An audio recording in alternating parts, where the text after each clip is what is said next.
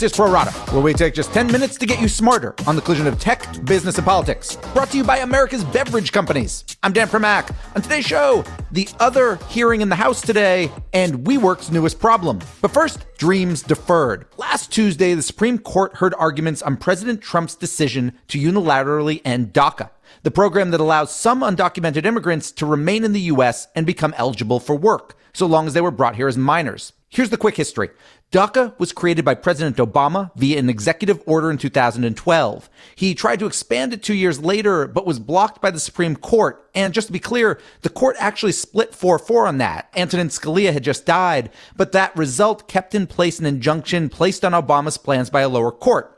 Anyway, fast forward to President Trump, and in 2017, he moved to end the program entirely. At the time, Trump claimed it wasn't because he didn't like DACA, it was because he didn't think Obama had the legal right to order it. The official idea or the word from the administration was that its move would force Congress to come up with a solution for the so-called dreamers, but Trump didn't seem interested in any solution that didn't also involve funding for his border wall. So instead, we got an enormous amount of fear and anxiety for hundreds of thousands of dreamers and then this Supreme Court case. And to date, the administration has not laid out a contingency plan in case it wins. Why it matters is that this case isn't just about immigration policy or principles. It's about what happens to our friends and neighbors and employees and colleagues, college students, doctors, soldiers, and more. So in 15 seconds, we'll dig in with Axios reporter Stef Kight, who was inside the Supreme Court last week. But first, this.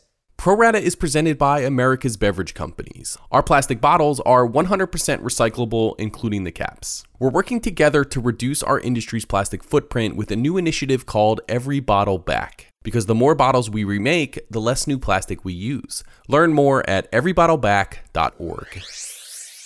We're joined now by Axios reporter Stef Kight, who was inside the Supreme Court. So, Stef, before we get into the substance of DACA and the arguments, very few Americans will ever personally witness a case argued in front of those justices. So when you got home afterwards, you told friends or family what about the experience? I mean, it was definitely surreal getting to be there in person. And for this particular case, it was especially crowded. Not only were there a lot of reporters inside, um, crammed into the kind of the side section where the press sit in the courtroom, but also outside there were hundreds of protesters, which I think um, kind of added to a really unique experience to walk outside the courtroom after this very smart and legalese debate over the fate of these immigrants, then to walk outside and see all of these protesters carrying signs and chanting "Home is here" was kind of a, a surreal experience. So, is what you're saying? So, the protests outside did that kind of mirror? You know, when you look at public opinion polls on DACA, the vast, vast majority, on a bipartisan basis, support a continuation of the program in some form. Is that also the general sentiment of the folks outside the court that day? Absolutely. The vast majority of the people outside were, were protesting, saying that DACA recipients should be able to stay in the U.S. And as you pointed out, DACA is an incredibly popular program, both among Democrats and Republicans. Actually, there, there's broad support for the program and to allow these immigrants who were brought to the U.S. as kids um, to stay in the U.S. For, for many of them, they've known no other home other than the U.S.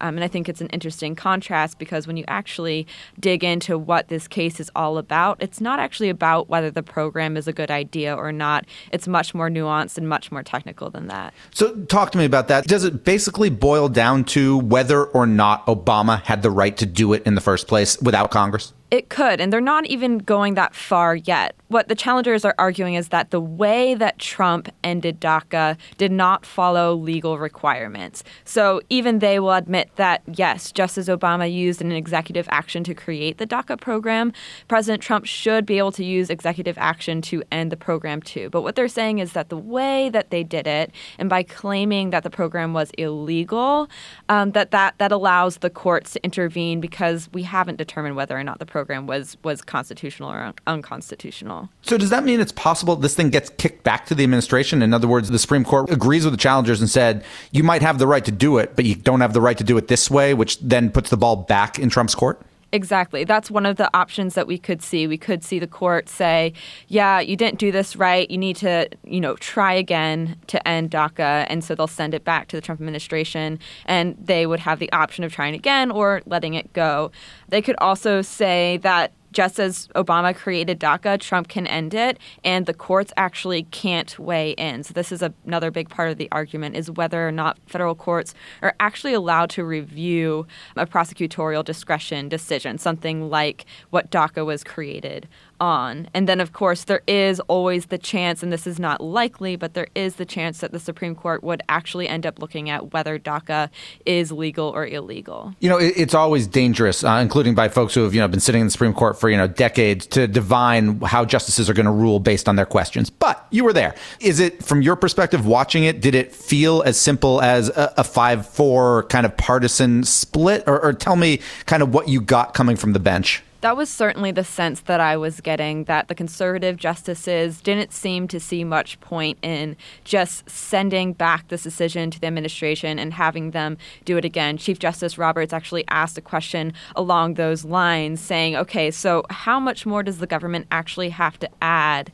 in order to end this the right way? Are they just going to add a few words and do this all over again? And if so, what's the point of us ending this? And, and that was the question to me that really stood out to that is a big part of this. Can we just send this back? Is that just playing ping pong with the agencies and making them add a few words? And is that really worth a decision here? Which raises this question: You know, if the Supreme Court rules that indeed that Trump administration was right, it had it has the right to end it unilaterally, and and and all is good what happens then to these hundreds of thousands of people? Because as I said at the top, it, the administration hasn't yet rolled out a contingency plan A. If all of these people aren't allowed to be here, what happens? That's a really good question, and and some of this would d- depend on what the Trump administration does once this is through the courts. And of course, uh, because of court decisions before this, people who have been in the DACA program have been able to renew their protections. So for many of them, it won't be the Supreme Court rules and right then everyone can be deported. It's not going to be as quickly as that. So there will be a little bit of a phase out.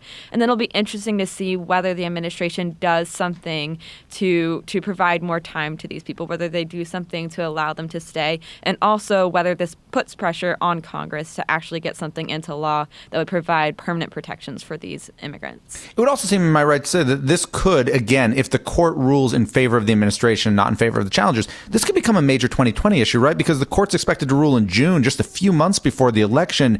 Given the, as, as we discussed earlier, the vast popularity of this, this could become a pretty good cudgel for whoever the Democratic nominee is. Absolutely. And I think that's something that everyone is really watching. I think the timing will be significant. And it'll also potentially make it harder to get any laws passed in Congress. Of course, it hasn't exactly been easy at any point when it comes to immigration policy.